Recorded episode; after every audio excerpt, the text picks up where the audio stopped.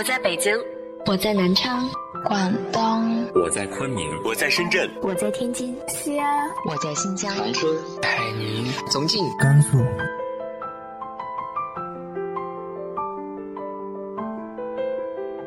这里是 FM 幺八零八四，昨天的你的现在的未来，我是主播背着吉他的蝙蝠女侠。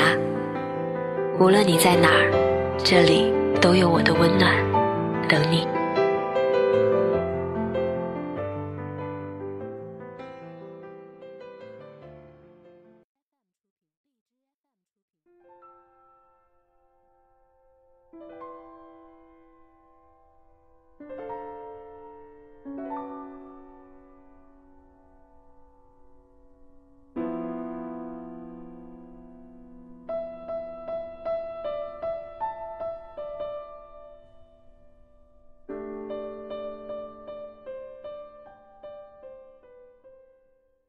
嗨，亲爱的你，晚上好。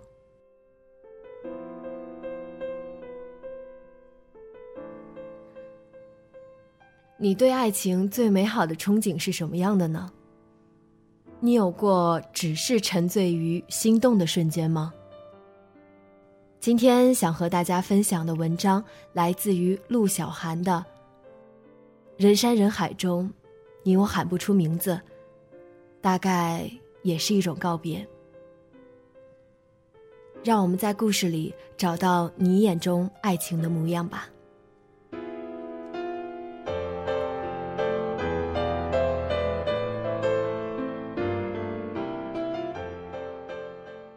每经历一次爱情，都像被凿空一次，蓄满爱的喜怒哀乐。后来，有些人成了美丽雕塑，有些人只能硬起心肠。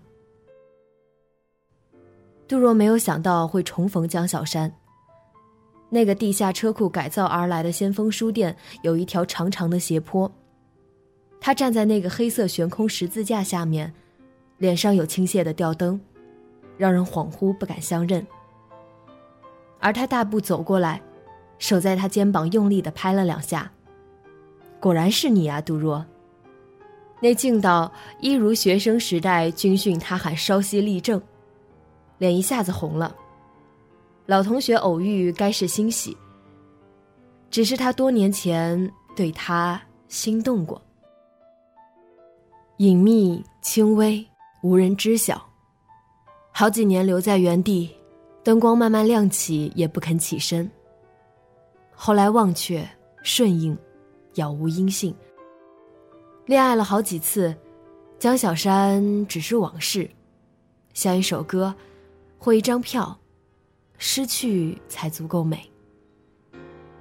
没有想到会重逢，在失业的第二十六天，工作日，星期三。同样把老板炒了的无业游民江小山眼睛发亮，一定要拉杜若喝一杯。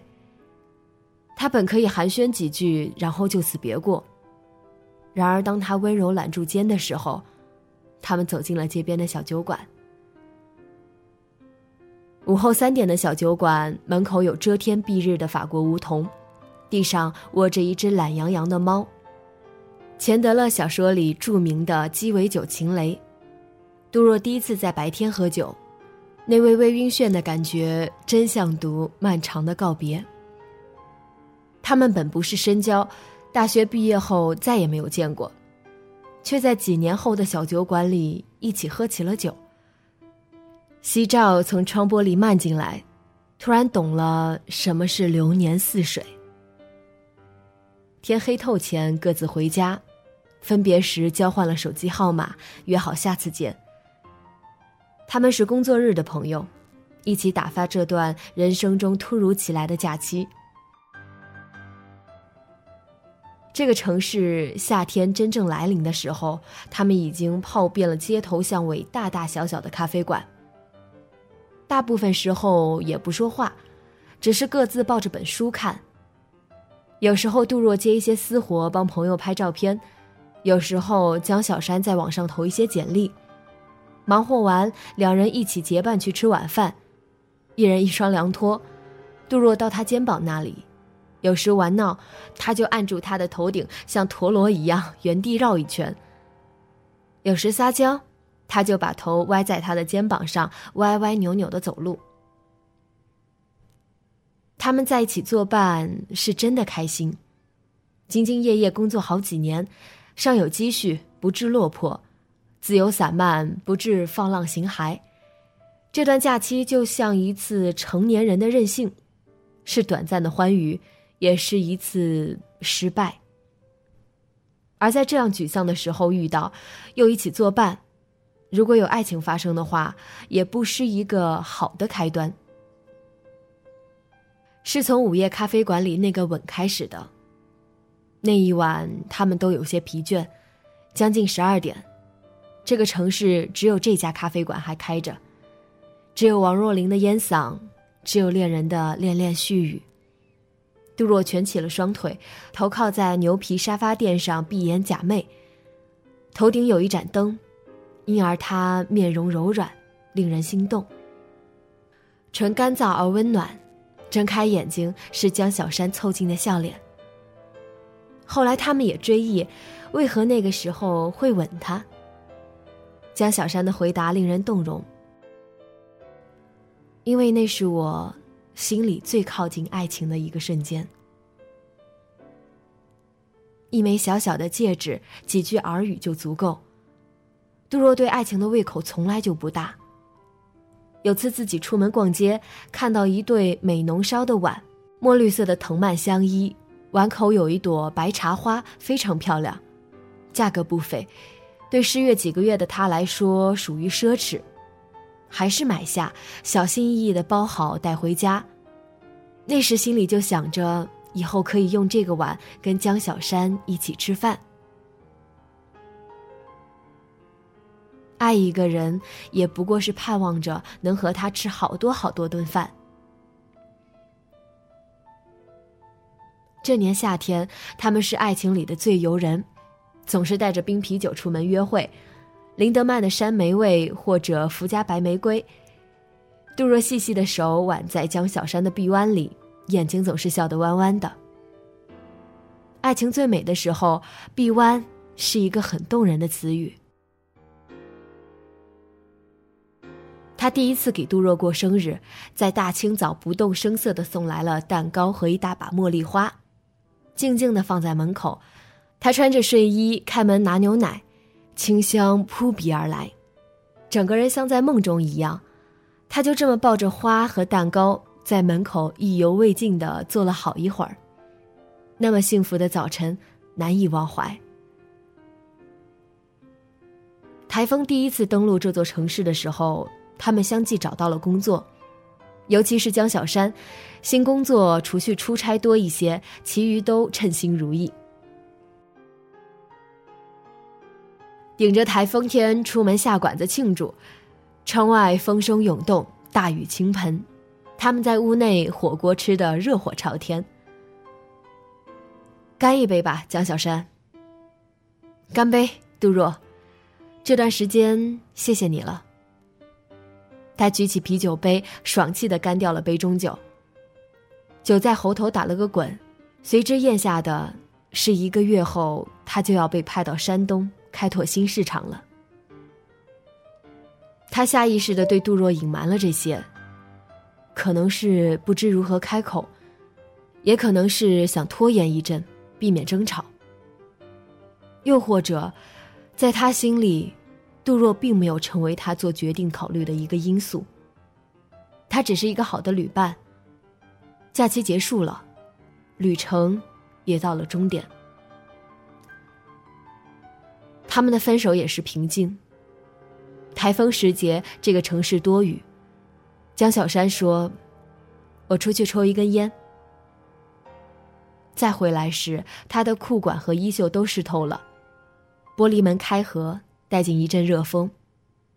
杜若在那一瞬知道，他们短暂的爱情就这样结束了。太短了。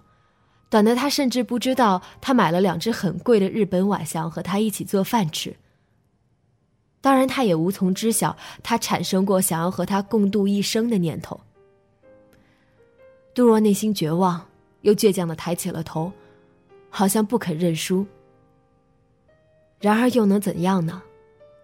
他们都是经历过生活的人了，心里有了淡淡的力道，不会为了失恋哭天抢地，不会为了爱情失去自我。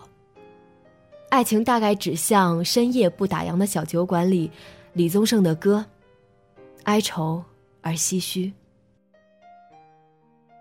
杜若在从前他们常去的小酒馆哭坐了两晚，喝了数十杯情雷。恍恍惚惚的笑了，恍恍惚惚想起那年初见面，他在迎新晚会上唱黄品源的《你怎么舍得我难过》。高高的个子，低垂着头，是少年不知愁滋味，却还是牵动人心。散场后，一大群人去夜宵，他走在最前头，意犹未尽的唱着歌，那昂扬的模样，多么令人想念。没想到后来他们又遇到了，那么沮丧的时刻遇到，以为能相守一生，还是错过。而那个地下车库十字架前的一个回首，现在想来，像是宿命的一眼。杜若到底还是去火车站送江小山，回到了朋友的身份，并肩而行。心里没有恨，也没有怨。他踌躇了一下，说：“对不起，杜若。”又犹豫了一句，说。你或许能等我。他看着他，目光柔柔的，摇了摇头。突然间，他觉得江小山好像已经走了。虽然肩膀还挨着他的肩膀，却变得很珍贵。颜色越来越淡了，像十七八岁第一次喷的香水，像渐渐散去的晚霞。杜若因而不敢看他。火车站人慢慢多起来了，他应该走了，又望了江小山一眼。人山人海中，你我喊不出名字，大概也是一种告别。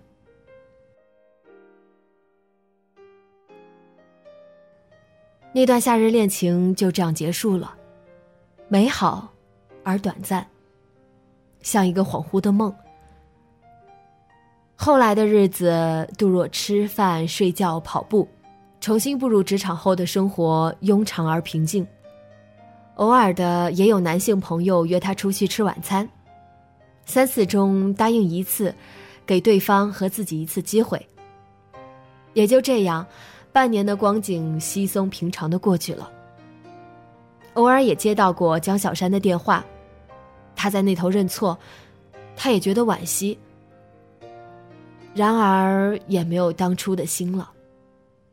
那个在舞台上唱黄品源的江小山，那个一起守在车站抢火车票的江小山，那个一起去唱 K、凌晨坐公交车回来的江小山，他又变成了往事，像一首歌，或者一张票，真正失去了。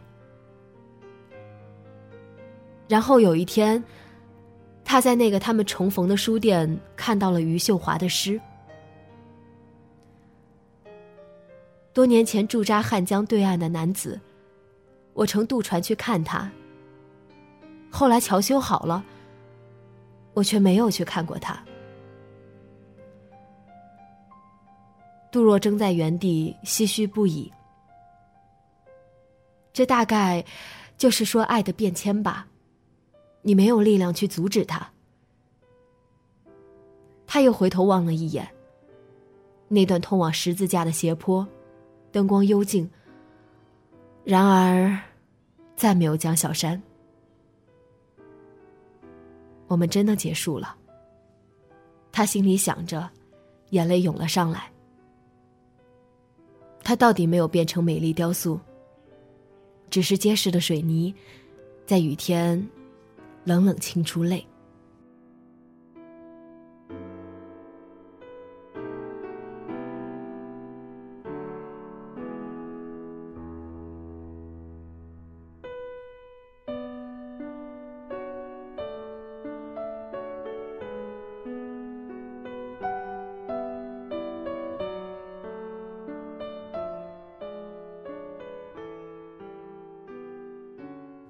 不知道你有没有过这样短暂而美好的回忆？我想，爱情最美好的瞬间，就是心动的时刻吧。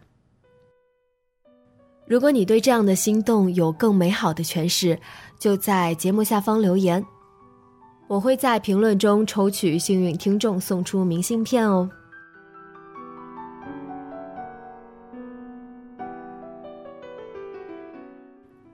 今天的节目就到这里，节目原文和封面请关注微信公众号“背着吉他的蝙蝠女侠”，更多的活动和我的生活，请关注新浪微博“背着吉他的蝙蝠女侠”。今晚做个好梦，晚安。